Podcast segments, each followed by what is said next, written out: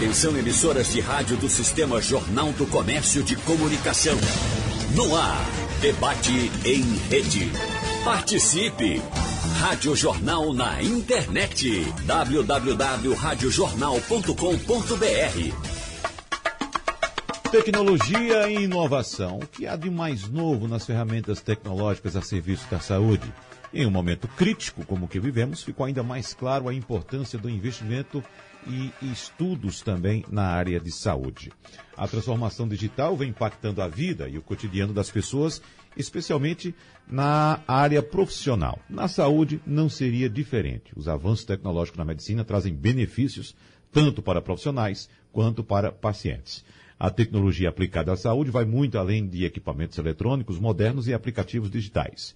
A chamada Saúde 4.0 tem um caráter fortemente preventivo e traz a medicina para o dia a dia dos pacientes por meio de inovações como o Big Data e a inteligência artificial. Bom, vamos conversar um pouco mais sobre esse assunto e detalhar também, evidentemente nosso tempo é curto, mas a gente vai falar uh, de forma objetiva, claro, tocando em assuntos como, por exemplo, cirurgias robóticas assistidas, prontuário eletrônico, ou então a simples telemedicina, que trata-se da relação médico-paciente à distância e envolve uma série de ações desempenhadas remotamente. Por isso, a gente convidou o médico urologista Tibério Moreno Júnior. Doutor Tibério, seja bem-vindo. Um abraço para o senhor. Bom dia, Wagner. Prazer estar aqui mais uma vez com você e com seus ouvintes. A gente conversa também com o cirurgião bariátrico Joaquim Branco. Doutor Joaquim, mais uma vez, seja muito bem-vindo prazer poder compartilhar conhecimento, desenvolver tecnologia e mostrar que nós estamos tão evolu evoluídos como está a Europa. Bom, nós estamos conectando também o oftalmologista Álvaro Dantas, mas vamos começando nossa conversa aqui com o cirurgião Joaquim Branco, porque doutor Joaquim Branco, não que os seus cabelos brancos denotem mais idade do que seus colegas que estão participando do programa hoje mas que trazem muita experiência para a gente debater aqui. E nessa experiência, doutor Joaquim, como é que o senhor está avaliando o avanço da medicina hoje, sendo puxado aí pelo avanço tecnológico também, doutor Joaquim? Eu acho melhoria do resultado que os médicos podem e devem utilizar a tecnologia. Eu sou do tempo que a rádio era de pesqueira, eu morava e criado em Arco Verde. Quando eu vi um rádio, vibrei. Elemento grande, pesado, que tinha voz. E a tecnologia veio realmente, realmente melhorar muito a qualidade do profissional e principalmente a quantidade, de, a qualidade das pessoas que podem e devem precisar da tecnologia. A tecnologia, no, meu mero conhecimento, começou quando a, as guerras dos Estados Unidos, eles precisavam de, de um front para operar os pacientes na, na guerra e não tinha suficientes cirurgiões para fazer. Então, desenvolveram a tecnologia da visão, da orientação, da fala, mas depois evoluiu muito. Nós estamos numa evolução fantástica. Pra você ter ideia, um dos primeiros cursos que eu fui fazer foi na França, em Bordeaux, é, ver uma videolaparoscopia numa cirurgia difícil, que é uma pancreatectomia. E o que mais me fez não dormir aquela noite foi que o colega que estava operando pediu para ligar para um amigo dele da Holanda que ele queria falar. Então apareceu o vídeo, o colega operando, é. o outro no consultório, orientando, já que ele era mais antigo, como abordar, como trabalhar aquilo. Wagner, eu não dormi de noite vendo um sujeito médico lá para a Holanda, orientando um colega que estava ali com uma certa dificuldade. E tudo se saiu bem. A noite foi de muito prazer, mas de muita reminiscência. Ou seja, muito desejo que aquilo chegasse no Brasil. E chegou. E chegou bem, viu? Uhum. Chegou bem. Está muito bem localizado. O doutor Joaquim, só aproveitando essa deixa do senhor, desse contato que o senhor teve, dessa experiência que o senhor teve, que o senhor acaba de relatar, a gente sempre escuta aqui o senhor e outros colegas seus, médicos também, sempre informando que está participando de congresso, foi para alguma conferência, está estudando, está se aperfeiçoando.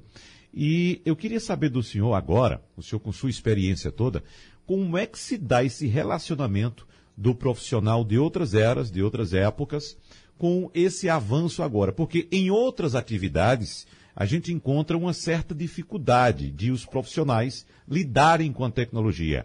Mas a impressão que eu tenho é que o profissional de saúde não tem tanta dificuldade assim, exatamente pelo fato de estar sempre estudando, estar sempre participando de eventos, estar sempre buscando novos conhecimentos. É assim ou é impressão minha? Não, é, é realmente assim. Para fazer a primeira laparoscopia aqui em Pernambuco, eu fui outros cursos, eu fui à Suíça, fui em outros países, e verifiquei que era possível fazer, mas eu tinha que treinar a mão, porque a mão é que comanda o robô. Essa mão nós treinamos em Caruaru, fizemos inúmeras, inúmeras cirurgias em, cachorro, em cães, em cachorro, eles não morreram depois, e começamos aqui. Nós fizemos as primeiras cirurgias da, da vesícula, retirando por videolaparoscopia, as primeiras gastroplastias laparoscópicas, como nós que fizemos. Não me arrependo nunca de ter adquirido conhecimento. E o melhor de tudo é poder repassar. Hoje em dia a tecnologia chegou também a Zé Manuel Pedro. Eles chegam no consultório ou no próprio hospital do câncer, no, no ambulatório. Doutor, vai fazer pelos buraquinhos, vai fazer pelo robô. Então está disseminado já a hum. qualificação. Não muda muito, mas fica mais finesse o ato cirúrgico quando você faz pelo robô. O robô não faz sozinho, você dá o comando e ele realiza. O seu comando tem que ser bem feito através das mãos e da visualização. Eu estou muito satisfeito com a tecnologia. Apenas ela não pode ser, hoje em dia, no Nordeste brasileiro, uma rotina.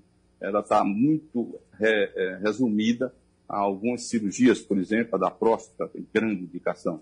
É, em vez de fazer uma gastroplastia por robô, eu, eu faço por videolaparoscopia, que é o mesmo, mesma maneira, apenas o robô não está sendo comandado por mim, sim minha irmã comandando o robô, e sai mais barato para os planos de saúde e para os clientes. Então, essa sensibilidade nós temos que repassar. Agora, que é uma grande evolução, não tenho dúvida nenhuma, Wagner. Nossa população, nossa geração vai ter e está tendo mais longevidade com a tecnologia que chegou mesmo para melhorar os resultados das cirurgias. Uhum.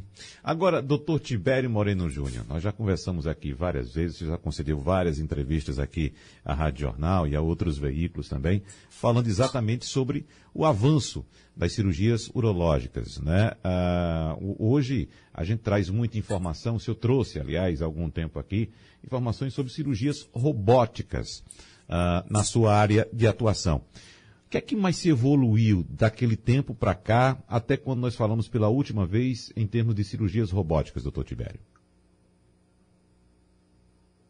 Wagner, mais uma vez, bom dia. Bom dia, bom doutor dia. Joaquim. Grande prazer em estar aqui dividindo o espaço com ele.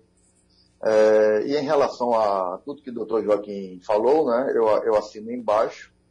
Talvez a urologia seja a especialidade médica, né, cirúrgica, que mais utiliza tecnologia e a cirurgia minimamente invasiva. Hoje em dia é muito raro a gente fazer uma cirurgia cortando o abdômen do paciente. Geralmente a gente opera ou por dentro das vias urinárias, chamadas cirurgias endoscópicas, ou então fazendo os furinhos na barriga, que é por via laparoscópica, ou então agora pela via robótica, né? É o que a gente chama de cirurgia minimamente invasiva. E falando especificamente da robótica, a robótica, sem a menor dúvida, é, acho que o doutor Joaquim concorda com isso também, é a maior evolução da, da, da, da medicina nos últimos 20 anos. Né? O robô ele já é usado há cerca de 15 a 20 anos no mundo inteiro. No Brasil chegou a cerca de 10 anos, mais ou menos, em São Paulo. E aqui em, Recife, a gente já tem robô há mais ou menos 4 a 5 anos. Uhum. E a cirurgia robótica, ela, sem dúvida alguma, ela é mais bem utilizada, isso no mundo inteiro, na cirurgia de próstata, na cirurgia para o câncer de próstata porque a cirurgia robótica nos dá uma visão tridimensional do campo cirúrgico, isso é muito, muito importante. Essa visão tridimensional, para vocês entenderem, é a mesma coisa de você ir no cinema assistir um cinema em 3D e assistir um cinema normal 2D. A, a cirurgia robótica é 3D, a gente tem a visão de profundidade. Então isso ajuda muito na dissecção dos órgãos. E em próstata isso é muito importante, porque os nervos da ereção passam colados na próstata, na sua face póstero, é, póstero inferior. Então, a visão é, tridimensional nos ajuda a identificar melhor por onde esses nervos passam. E fora isso, todo movimento que o cirurgião faz sentado no console do robô, lá dentro as pinças robóticas fazem exatamente o mesmo movimento. Então, se a gente dobra o punho para um lado, para o outro, bota para baixo ou para cima na mão, aqui no console, no joystick, lá dentro as pinças vão fazer exatamente o mesmo movimento. Tanto é que eles são chamados de pulso endoscópico, ou então endorist, que o americano chama. Uhum. Então, todo esse é, incremento tecnológico é, causou um incremento muito grande no resultado da cirurgia é, da próstata, principalmente em relação ao câncer de próstata. E, finalmente, respondendo a sua pergunta agora, Wagner, é, de cinco anos para cá, o robô também se desenvolveu bastante no uso para operar tumor de rim. A gente tem operado muitos cânceres de rim usando a via robótica, principalmente quando é para retirar uma parte do rim, chamada nefrectomia parcial. Essa semana eu fiz uma, por exemplo, a gente até publicou no Instagram da, da clínica. É, resultado extraordinário, uma cirurgia que antigamente, quando era feita pela via aberta ou até mesmo laparoscópica, certamente a gente não conseguiria tirar só uma parte do rim, teria que tirar o rim inteiro. Então isso gera um, realmente um grande benefício para o paciente. Uhum. Então toda a técnica cirúrgica, ela só, ela só é boa, só ela é consagrada quando você demonstra que aquela técnica ela leva um benefício para o paciente. Então a cirurgia robótica leva, principalmente na área da urologia, principalmente em relação aos tumores de próstata e de rim, um, um benefício para o paciente. Então, é uma técnica que já está bem estabelecida. Uhum. Agora, doutor Tibério, essa realidade que o senhor nos traz aqui, ela faz parte é, da vida uh, ou da realidade dos grandes centros urbanos? Ou a gente ainda encontra muito atraso em regiões, eu não vou falar nem de, de, de áreas mais remotas do país, mas daqui de Pernambuco mesmo, no interior. Essa realidade já está presente em todos os centros médicos ou ainda é uma coisa somente de fato dos grandes centros urbanos? Infelizmente, por enquanto, ainda é um fato só dos grandes centros urbanos, ou então de grandes cidades no Brasil. Em cidades menores do interior, no Brasil inteiro, não se tem robô, porque o robô é uma ferramenta muito cara, como já enfatizou o doutor Joaquim. É, o robô é, é, um instrumento, né, é um equipamento grande, pesado, não pode ser mobilizado de um lado para o outro, ou seja, ele não é portátil e que custa muito dinheiro. Ele é uma ferramenta que deve estar custando em torno de um milhão e meio de dólares, por exemplo. Então, isso, isso causa um custo é, elevado, tanto para o paciente ou para o convênio. Então, não é uma realidade para todo médico, todo paciente, ou então todas as cidades do Brasil.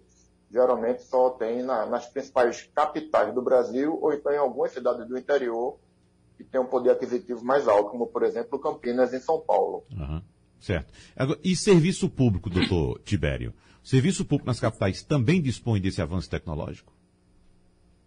Até onde eu saiba, aqui no Nordeste não tem robô em nenhum serviço público. Uhum. No sul do país tem robô em, no hospital da USP, que é chamado ICESP, né, o Centro de, de, de Câncer do, que é um hospital público lá em São Paulo, tem no AC Camargo também, que é um hospital público em São Paulo. No Rio de Janeiro, eu acho que não tem, eu não estou lembrado. E tem em Porto Alegre, no Hospital das Clínicas de Porto Alegre. Ou seja, é, também no, em serviços públicos, mesmo em grandes capitais, é muito, é muito difícil se ter o robô. Porque não é só ter o robô, é manter o robô, entendeu? A manutenção do robô anual é muito cara. E as pinças utilizadas elas têm uma vida útil muito curta, em torno de 10 procedimentos. E quando passa de 10 procedimentos, a pinça trava. Então você tem que utilizar uma pinça nova. E essas pinças também são caras. Então o custo, sem a menor dúvida, limita o uso do robô ainda hoje aqui no Brasil. Ou seja, doutor Joaquim Branco, como se dizia antigamente, ainda diz hoje, no nosso interior, no nosso sertão, no nosso agreste, nosso matutinho ainda vai para a faca, né, doutor Joaquim? ainda vai para a faca. É? No entanto, a, a, a videolaparoscopia já chegou no, no, sertão, já chegou no interior, já chegou para minimizar a dor, de minimizar quantitativo de dias no hospital, diminuir a, a, as infecções, por exemplo. Mas o robô mesmo vai demorar no Nordeste brasileiro a chegar. Espero que eu ainda esteja vivo para ver chegar. Uhum. Aqui na capital tem, eu fiz o treinamento, mas é, é cara a cirurgia ainda, porque mesmo os planos de saúde não dispõem de, de per, permitir as cirurgias robóticas tanto quanto fazem com a videolaparoscopia.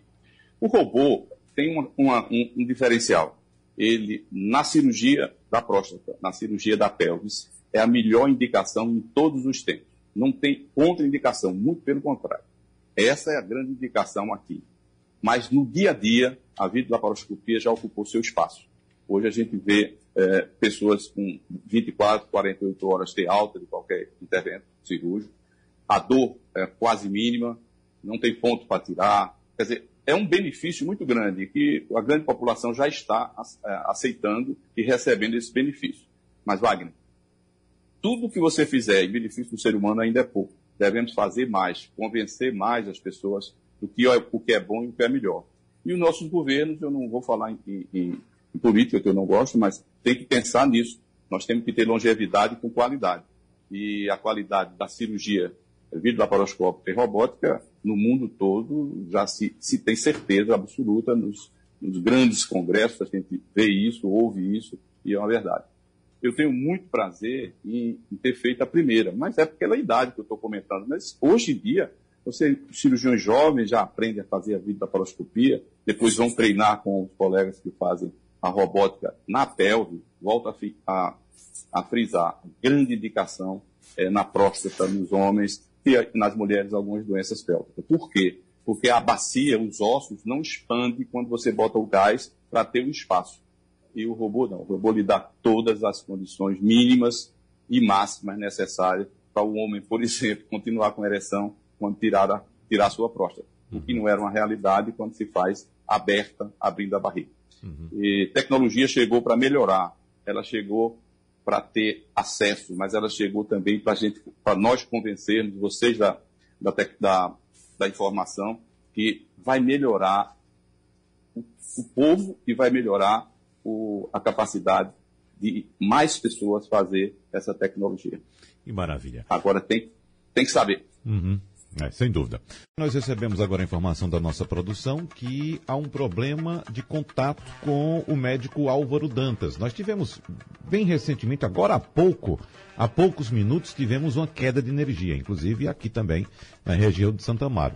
Talvez uh, nós tenhamos esse problema de queda de energia, por isso nós estamos conseguindo contato com o doutor Álvaro Dantas. E já que esse é o assunto agora, uh, na justificativa da ausência até agora do doutor Álvaro Dantas, da queda de energia, eu quero saber como é que fica a expectativa dos médicos quando vão atuar com algum robô, como se chama, uh, que depende, evidentemente, de um, um digamos, um desempenho é, excepcional da fonte de energia elétrica, da tecnologia, da conexão, se os senhores ainda ficam com algum receio de que ocorra algum problema durante o procedimento, uma queda de energia, um corte de sinal, isso existe, coloca assim também, doutor Joaquim Branco e doutor Tibério. Porque quando a gente faz um trabalho aqui remoto, por exemplo, a tensão é muito maior, no meu caso, especificamente, quando estou fazendo, eu faço sempre esse trabalho remoto, eu montei uma estrutura para fazer esse trabalho remoto, com qualidade, inclusive, mas a gente fica nessa tensão porque pode vir algum elemento externo que fuja aquela parafernália eletrônica que a gente montou ali, tudo de ponta, tudo de qualidade, chega um elemento externo que não dependa. Por exemplo, energia elétrica, por exemplo, a qualidade do sinal de internet. Começando o doutor Tibério Moreno Júnior. Como é que o senhor fica? O senhor fica com essa preocupação também hoje ou não há mais essa preocupação já, doutor Tibério? Olha, esse tipo de preocupação hoje em dia, geralmente a gente não tem mais não, porque os hospitais hoje em dia são muito bem equipados, né? Eu acredito até que já tem uma, tem, é uma lei também, é, é uma lei federal, que os hospitais têm que ter gerador. E os maiores hospitais têm, em média, dois ou três geradores porque se faltar energia, um gerador assume automaticamente, se der problema com o gerador, entra outro. Então, isso já aconteceu com qualquer cirurgião, o doutor Joaquim com certeza também já, no meio da cirurgia faltar luz. Mas, imediatamente, a luz volta e a gente continua operando sem maiores problemas. Na época do meu pai, meu pai ainda trabalha, viu?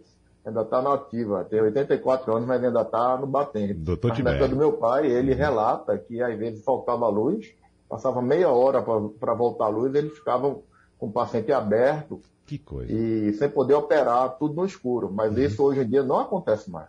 Uhum. Ô, doutor Joaquim, e o senhor, como é que age numa situação dessa? Eu estou lembrando aqui, inclusive, doutor Joaquim, o senhor conhece nossa história aqui, conhece a Rádio Jornal há, há, há muitas décadas, e eu lembro que quando o computador chegou aqui em nossa redação, nossa redação foi toda equipada com o computador, isso na chegada do computador ainda, né? E nós tínhamos naquela ocasião ainda Gino César, aqui que o senhor conheceu também de perto. E eu lembro que ainda hoje nós temos esse problema aqui de falta de energia, de queda de energia aqui em Santa Amaro, como ocorreu há poucos minutos, como eu disse agora há pouco. E uma vez é, deu uma queda de energia durante a madrugada. Você sabe que a gente produz o programa a Supermanhã com o Geraldo Freire durante a madrugada aqui, deu uma queda de energia durante a madrugada e, claro, o computador parou tudo, né? Parou tudo, a gente ficou sem poder trabalhar. E a gente ia lá, dar uma olhadinha lá em Gino César, que ele estava trabalhando também, e ele se recusou, naquela ocasião, a utilizar, e outra foi até o fim da vida, a utilizar computador. Só utilizava a máquina de escrever. Então, Geraldo relata, inclusive, uma vez que abriu a portinha só para olhar para ele lá, ele datilografando, né, o programa, e Geraldo sem poder trabalhar, e ele, evidentemente, naquela ocasião, num duplo sentido, mostrou o dedo a Geraldo, né? Como quem disse, né? Claro, tem um duplo sentido aí, né?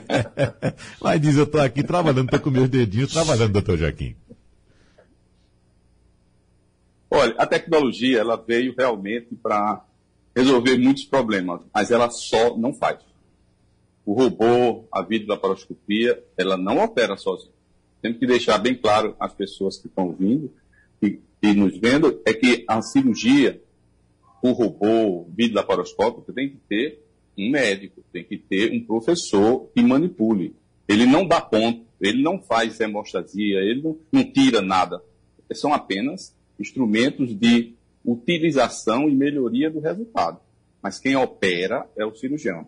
Quem tem necessidade, com luz ou sem luz, uh, não, não, é, não é raro eu, na minha idade, contar que já operei alguns doentes, faltou luz, traz uma, uma, uma lanterna e a gente termina a cirurgia. No caso do robô, da tecnologia, da vida da paroscopia, não, nós dependemos também e muito da energia elétrica, mas deixar claro, quem opera é o cirurgião. Uhum. A, a, o investimento, ele deve ser cobrado por nós do, da, da, sociedade, para que mais hospitais façam a, o ajuste da melhoria do que o médico pode operar os pacientes.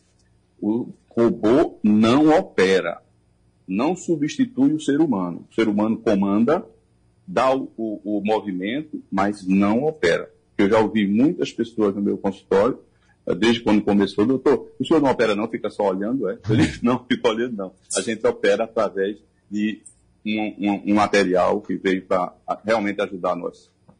E essa é a pergunta, inclusive, doutor Tibério, de Plínio, aqui pelo painel interativo da Rádio Jornal, que questiona: esse robô toma alguma decisão na execução da cirurgia? Se não decide, então não é um robô, é apenas uma ferramenta com controle remoto através de um telecomando. É assim mesmo, doutor Tibério?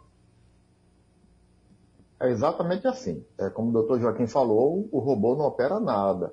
O robô é feito um carro. O carro não faz só. Já tá, já estão até desenvolvendo, né? O carro autônomo que vai dirigir só mas com alguém via remota é, controlando o, o, os comandos do carro. Mas ainda não tem carro no dia a dia que dirige só. O robô é a mesma coisa, é uma ferramenta, como você bem falou, que é comandada pelo cirurgião. Então, todo o movimento que o robô faz através de suas pinças lá dentro da barriga do paciente, quem é, starta esse movimento é o cirurgião no console. Então, tem que ter um cirurgião é, bem treinado, que saiba o que está fazendo, sentado no console do robô para operar o paciente. O robô é uma ferramenta que, vamos dizer assim, diminui a dificuldade técnica da cirurgia e, consequentemente, melhora os resultados. Mas quem comanda isso é o cirurgião, não é o robô. Uhum. Agora, doutor Joaquim Branco, nos fale um pouco a respeito da chamada telemedicina, e a gente vem acompanhando isso quem tem plano de saúde certamente já recebeu um comunicado do plano de saúde que o plano está dispondo profissionais a atuar com a telemedicina. Uh, e, só especificando aqui melhor para o nosso ouvinte, que é a, telemedicina é uma relação médico-paciente à distância. e envolvem uma série de ações desempenhadas remotamente. Hoje a gente consegue falar com qualquer pessoa do mundo através do smartphone, conversar com uma pessoa em qualquer lugar deste planeta, desde que tenhamos, claro, uma conexão de internet. Mas como é que o senhor avalia essa relação hoje do médico com o paciente à distância, doutor Joaquim? Agora, na pandemia, muito utilizado. No entanto, o olho a olho, a presença física, a sensibilidade do, do profissional e a necessidade do cliente, eu vejo com muito perigo. Você contar uma, uma história de, de uma dor do lado esquerdo, o médico vai tateando, mas não vai palpar para saber se tem em algum lugar uma tumoração, por exemplo. Então, é, é de uma sensibilidade remota, porque são apenas comunicados orais, visuais, mas a presença do médico, a mão do médico, o raciocínio do médico, o olho-olho do médico com o paciente, dependendo da patologia, eu acho um perigo se propagar tanto. É a minha opinião. Uhum. Porque o, o, o, o olhar, a presença física, o ouvir, o acompanhante ao lado, é importante para nós médicos darmos o diagnóstico e fazer o tratamento. Seja ela, na minha opinião, a qualquer doença, qualquer patologia, a presença física é fundamental. Nessa pandemia, com o, acesso à comunicação muito grande, eu achei válido a primeira consulta, mas nunca é igual para passar um remédio, por exemplo, para fazer um, uma solicitação de um exame, é, ainda é precauto para mim. Não é bom. O, o doutor Tibério, e o senhor, até que ponto essa, essa distância quebrada pela tecnologia pode substituir um atendimento urológico? Olha, eu vou ter que concordar 100% com o doutor Joaquim. Uhum. É, nesse momento de pandemia, é claro, foi muito difícil, né? A interação médico-paciente presencial, devido, claro, à própria pandemia em si, todo mundo com medo do Covid e tem que ficar em casa mesmo é, e usar máscara, né? E, aliás, também enfatizando a vacinação, tem que vacinar mas nos momentos agudos, principalmente nos momentos de lockdown, a única forma que a gente tinha basicamente de atender o paciente era por via remota, pela telemedicina. Mas a telemedicina é uma coisa muito é, difícil de você conduzir é, acertadamente em todos os casos, porque você não consegue examinar o paciente. Então, é, a consulta médica ela não se resume só a conversar e a ouvir o que o paciente diz nós temos o feeling do médico e tem o exame físico. Como é que a gente vai fazer um exame físico por telemedicina? Como é que o doutor Joaquim vai colocar a mão na barriga do paciente para ver se ele está com a colecistite ou um apendicite? Como é que eu vou examinar uma próstata, por exemplo, pela telemedicina? É impossível. Então, isso aí ficou muito prejudicado. Eu, eu atendi vários pacientes durante a pandemia por telemedicina, mas nunca fiquei 100% confortável com o tipo de atendimento alguns casos eu marquei com o paciente para ir no consultório. Eu ia lá, abrir o consultório sozinho, sem secretária, só para ver o paciente, examinar o paciente. E quando era caso de urgência, aí não tem jeito. A gente tem que mandar o paciente para emergência do hospital, para ele internar para fazer exames mais sofisticados, exame físico. E muitas vezes eram casos cirúrgicos, que também a telemedicina não resolve. Nós aqui, eu e o doutor Joaquim, somos cirurgiões. O cirurgião tem que examinar o paciente. Então, em alguns casos, a gente tem que mandar o paciente para emergência para poder examinar e operar o paciente. Mas, de uma forma geral, principalmente nas especialidades clínicas, e o COVID é uma questão basicamente clínica, ajudou bastante. Mas isso, a meu ver, não tem futuro como uma rotina de atendimento para uhum. todas as especialidades. Certo. O senhor abre alguma exceção para aquelas cidades sem assistência à, à saúde, doutor Joaquim? Ou não? Não, eu acho um perigo. Ah, mas existe ainda as famílias do interior, matuto como eu, que acreditam muito na palavra, na visão, no tato. E eu acho ainda, nós somos um país subdesenvolvido. Nosso interior não permite ter esse acesso de, de, de tanta comunicação. Mas a comunicação maior é presencial na patologia, na doença, porque a informação é o que ele sente. E as perguntas que o médico faz a pergunta talvez não seja a verdade. A palpação, olho no olho, palpação, o exame físico é importante. Você imagina uma pessoa que está com pressão alta não tem um estetoscópio, não tem um tensiômetro, aí diz eu estou com dor de cabeça. Aí você passa um remédio para dor de cabeça, uhum. é uma crise hipertensiva, pode ter um AVC. Então, esses cuidados eu acho que o médico tem que ter. A primeira consulta, a segunda, a terceira, tudo bem, mas sempre telemedicina não é medicina. Ô, doutor, é telemedicina. Ô, doutor Tibério, qual a diferença, então, para o que se coloca hoje como telemedicina e aquele telefonema que o senhor recebe de um paciente seu ou de um amigo seu, se queixando de alguma dor, de algum problema, de algum incômodo, e o senhor ali faz alguma orientação ou dá alguma orientação. Qual a diferença que existe para o que está sendo colocado hoje como telemedicina e essa prática que eu sei que todos os médicos têm uma experiência, pelo menos, de ter recebido um telefonema pedindo ajuda? Olha, sua pergunta é excelente. Na verdade, a gente já faz telemedicina há muito tempo. o que mudou. Uhum. É verdade, doutor Joaquim? É verdade. na verdade, o que está acontecendo hoje é uma grande propaganda, né, principalmente dos convênios médicos, que inclusive para eles isso é muito bom, porque é mais barato o, o, o paciente ser consultado por telemedicina do que ele presencialmente no médico, fica mais barato para o convênio. Mas o fato é que a gente já faz, já faz telemedicina há muito tempo. A diferença é que agora, geralmente, a telemedicina é com também o vídeo, que antigamente a gente falava por telefone, ou então agora também pelo zap. Que é, todo médico recebe todo dia mensagens pelo WhatsApp de paciente, doutor, estou com isso, estou com aquilo, aí manda a cópia de um exame que fez, doutor, está normal, não está? Hoje mesmo eu já respondi dois apps de pacientes mandando exame de urina para eu avaliar. Então a gente já fazia isso há muito tempo. Então a diferença é que agora a telemedicina, que está sendo popularmente chamada telemedicina, nada mais é do que as, os telefonemas ou então mensagens pelo zap com vídeo.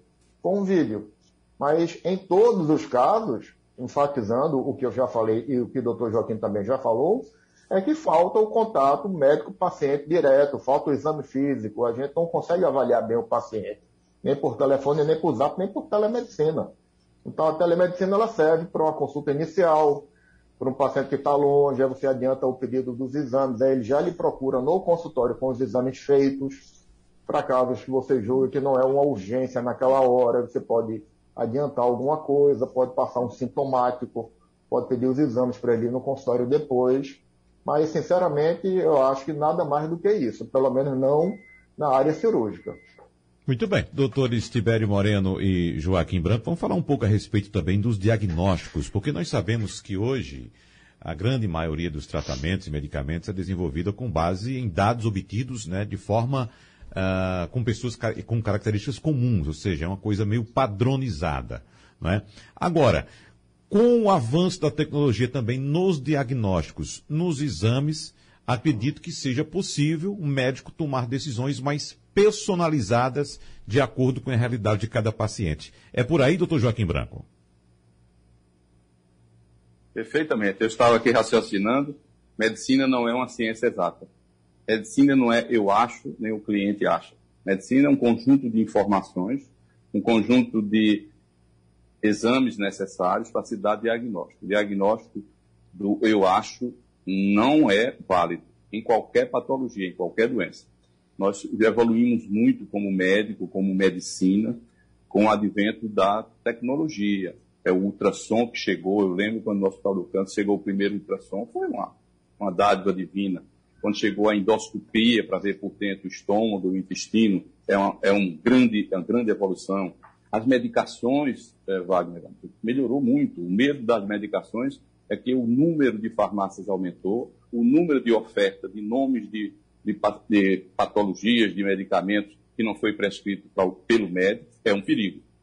Nós, cirurgiões, temos mais cuidado, eu acho, do que outras especialidades, porque nós lidamos no, nós lidamos no, no ápicezinho da, da diferenciação para melhoria e cura dos pacientes. Portanto, a, a medicina, eu acho, não tem significado. Tem sim a conversa, o exame físico, a palpação, o exame interno, e a tecnologia do ultrassom, da, da, da, da radioterapia, do, da radiologia. É, você vê hoje em dia, no Hospital do Câncer, faz exames que há 20 anos não, não tinha. Eu estou lá há mais de 40, não tinha o que nós temos lá e que os hospitais também têm. Mas ainda é, eu acho. A palavra final é do médico, interpretando os exames e principalmente ouvindo o cliente. O cliente é, é fundamental. Uhum. E esse avanço da tecnologia nos diagnósticos, hein, doutor Tibério? Bem, mais uma vez aqui, eu acho que a urologia é uma das especialidades médicas que mais evoluiu na área do diagnóstico também. Falando primeiro, por exemplo, no diagnóstico de exame de laboratório. O PSA, o PSA mudou a vida do câncer de próstata no mundo inteiro, né? O doutor Joaquim faz também muito a parte de oncologia, ele sabe disso. A era pré-PSA e a era pós-PSA em relação ao diagnóstico e tratamento do câncer de próstata. Antigamente, antes da época do PSA, quase todos os pacientes que eram diagnosticados com câncer de próstata já eram diagnosticados no estágio avançado, com doenças metastáticas. Depois do advento do PSA e do screening, né, o acompanhamento rotineiro anual dos homens a partir dos 50 anos com o PSA, o toque retal e ultrassom, diminuiu drasticamente o diagnóstico de doença avançada. A gente diagnostica hoje o câncer de próstata no estágio inicial. No estágio inicial, a gente trata, geralmente com cirurgia robótica, prostatectomia radical robótica, cura o paciente, deixa ele sem perder urina e potente. Ou seja, o diagnóstico laboratório do PSA mudou totalmente a história do câncer de próstata para sempre. No que, no, no que concerne na parte de imagem, hoje em dia a urologia não existe sem exame de imagem. O, o ultrassom, por exemplo, é continu, continuação do exame físico na urologia. Todo homem e mulher que vai ao consultório a partir dos 50 anos de idade sai com pedido de ultrassom. Quando é, é uma, uma história sugestiva de, de, de, pedra de rim, por exemplo, a gente sempre pede uma tomografia, uma tomografia computadorizada. E em alguns casos de avaliação de tumores, principalmente no tumor de próstata, entra a ressonância.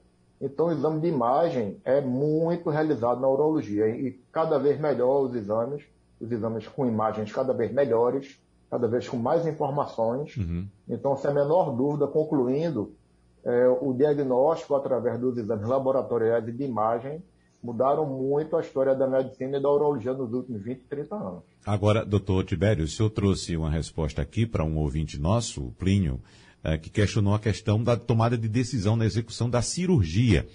E a tomada de decisão na, na, na hora do diagnóstico, no exame, que o paciente vai, vai submeter ali ao exame. Uh, uh, quem é que toma a decisão nesse caso do exame? Também é o operador ali da máquina, no caso o profissional de saúde que está ali operando a máquina, ou a máquina, nesse caso, tem uma responsabilidade muito maior na qualidade daquele, daquele diagnóstico? Bem, eu acredito que o ouvinte perguntou em relação ao câncer de próstata, essa pergunta. Isso, da cirurgia, no caso. O ouvinte perguntou em relação à cirurgia. Mas eu pergunto agora em relação ao exame, a tecnologia do diagnóstico. Bem, quem, quem solicita os exames para o paciente é o médico, uhum. baseado na suspeita clínica, certo? Então, se a gente está suspeitando, por exemplo, que o paciente tem um cálculo pequeno migrando do rim para a bexiga, um cálculo de ureter, ele, vai, ele fez um ultrassom e o ultrassom mostra uma leve dilatação do rim, mas não vê a pedra. Mas a gente suspeita que tem uma pedra descendo no ureter. O ultrassom não vê bem essa pedra. Então é, é, é, é cabido ao urologista de pedir a tomografia, que é a uhum. tomografia que vai definir o cálculo do ureter. Quando a gente tem, por exemplo, no consultório um paciente com PSA elevado, um PSA acima do normal, mesmo que o toque retal esteja normal, mas se o PSA estiver anormal, é o urologista que vai indicar e solicitar uma ressonância de próstata, por exemplo. Porque a ressonância é um exame hoje de imagem importantíssimo para conduzir a necessidade ou não de aquele paciente fazer uma biópsia da próstata. Quando a ressonância está alterada, o paciente vai para a biópsia. Quando a ressonância está normal, a gente acompanha o paciente. Então, isso aí, é, é, essa tomada de decisão é, de caso a caso, de, acor de acordo com cada caso, é, caso clínico específico. Certo, mas é, o que eu coloquei, doutor Tibério, talvez eu não tenha sido claro, é em relação ao diagnóstico, né? No momento que você procura um laboratório para fazer um exame. O senhor colocou muito bem do ponto de vista do médico, no momento, por exemplo, de uma cirurgia. Né? Mas do ponto de vista do exame, porque a gente chega para fazer um exame, a gente procura uma clínica, por exemplo, para fazer um exame, um laboratório para é. fazer o exame, certo? E ali a gente não tem uma referência. Por exemplo, quando eu procuro um urologista, eu procuro o doutor Tibério Moreno Júnior, porque eu tenho um referencial. Quando eu procuro um cirurgião bariátrico, eu procuro o doutor Joaquim Branco, porque eu tenho um referencial. E no caso do diagnóstico, quem é que dá esse referencial? Ah, boa pergunta. Veja, isso aí geralmente a gente recomenda quando o paciente pede uma recomendação. Quando ele não pede recomendação, fica um pouco assim na, na, nuvem se a gente vai indicar ou não, porque às vezes o paciente já tem um laboratório que ele faz exame de rotina, entendeu? Principalmente exames de laboratório, porque tem, tem alguns laboratórios que já tem o histórico do paciente. Mas sempre que eu posso, eu recomendo o laboratório, então a clínica de imagem porque o, principalmente o exame de imagem, ele depende muito do médico operador do exame, principalmente no, no que concerne ao ultrassom. O ultrassom é um exame que depende do, do radiologista que está fazendo o exame. Se o radiologista não fizer o exame com cuidado, procurando, observando tudo que está vendo, passa batido vários diagnósticos. E exames de imagem, como tomografia e ressonância, por exemplo, a maioria das clínicas tem máquinas muito boas, geralmente são máquinas americanas ou alemães. Mas depende do médico, radiologista, que vai interpretar a, a, a imagem para dar um diagnóstico específico. Então, se o médico não tem uma boa é, experiência, diagnósticos passam batido. Então, sempre que posso, eu indico para aonde o paciente vai fazer o exame. Uhum, certo. Esse é seu caso também, doutor Joaquim? Olha, eu, eu tô, tô num, num patamar mais velho pela idade, do ponto de vista de conhecimento. É, lembro bem no Hospital do Câncer, estou lá há mais de 40 anos, o, o ultrassom surgiu.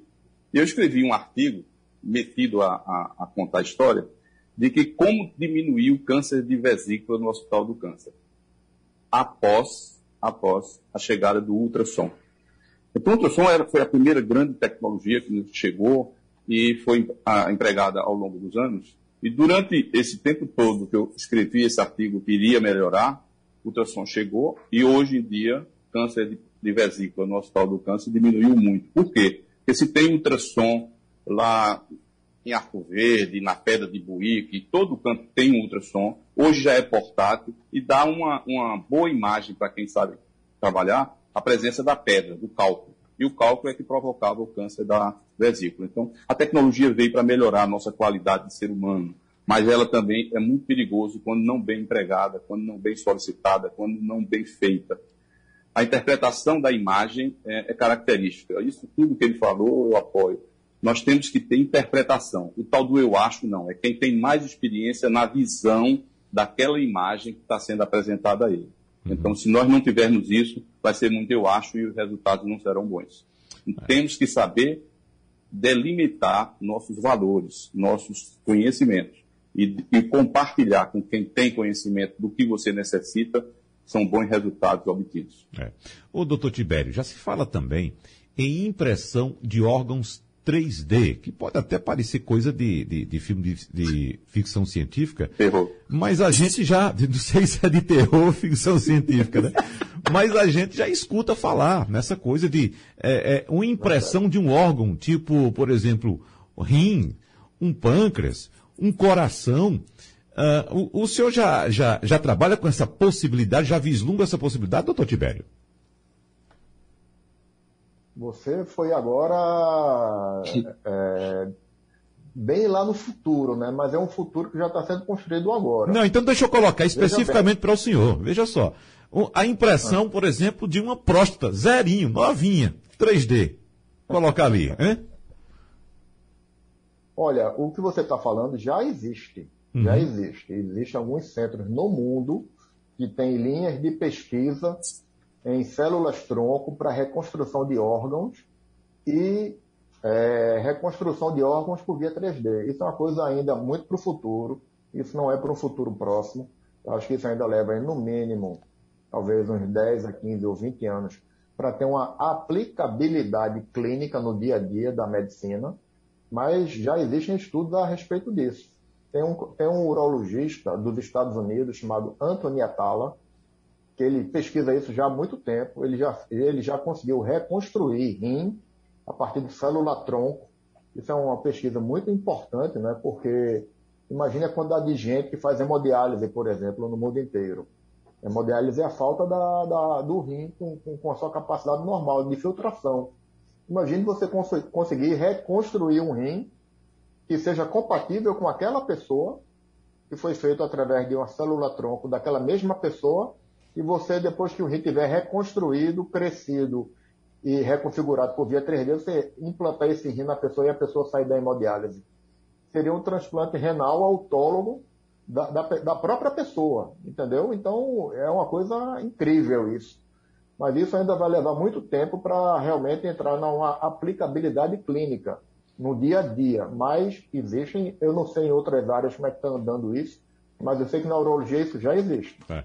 Imagine, doutor Joaquim Branco, o senhor disse que, agora há pouco, disse que é de outra época. Imagine quando chegar esse tempo para o senhor, hein? que tempo está chegando? Tempo bom. Você vai assistir as cirurgias que eu estou fazendo em sua casa, no seu celular. É. Hoje já se faz isso. É. Tem clientes que pedem para assistir enquanto a gente opera, eu autorizo, e ele está lá vendo o que a gente está fazendo. É. A tecnologia chegou para longevidade do ser humano e menos sofrimento. É, exatamente, sem dúvida. Eu quero agradecer aqui aos médicos Tibério Moreno Júnior e Joaquim Branco, dois médicos, dois amigos participantes aqui do nosso debate sempre. Muito obrigado, um abraço para os senhores. Um não, um para cada um, certo? tchau, tchau. Abraço, muito obrigado. Muito obrigado um abraço. Sugestão ou comentário sobre o programa que você acaba de ouvir, envie para o e-mail ouvinte@radiojornal.com.br ou para o endereço Rua do Lima 250, Santo Amaro, Recife, Pernambuco.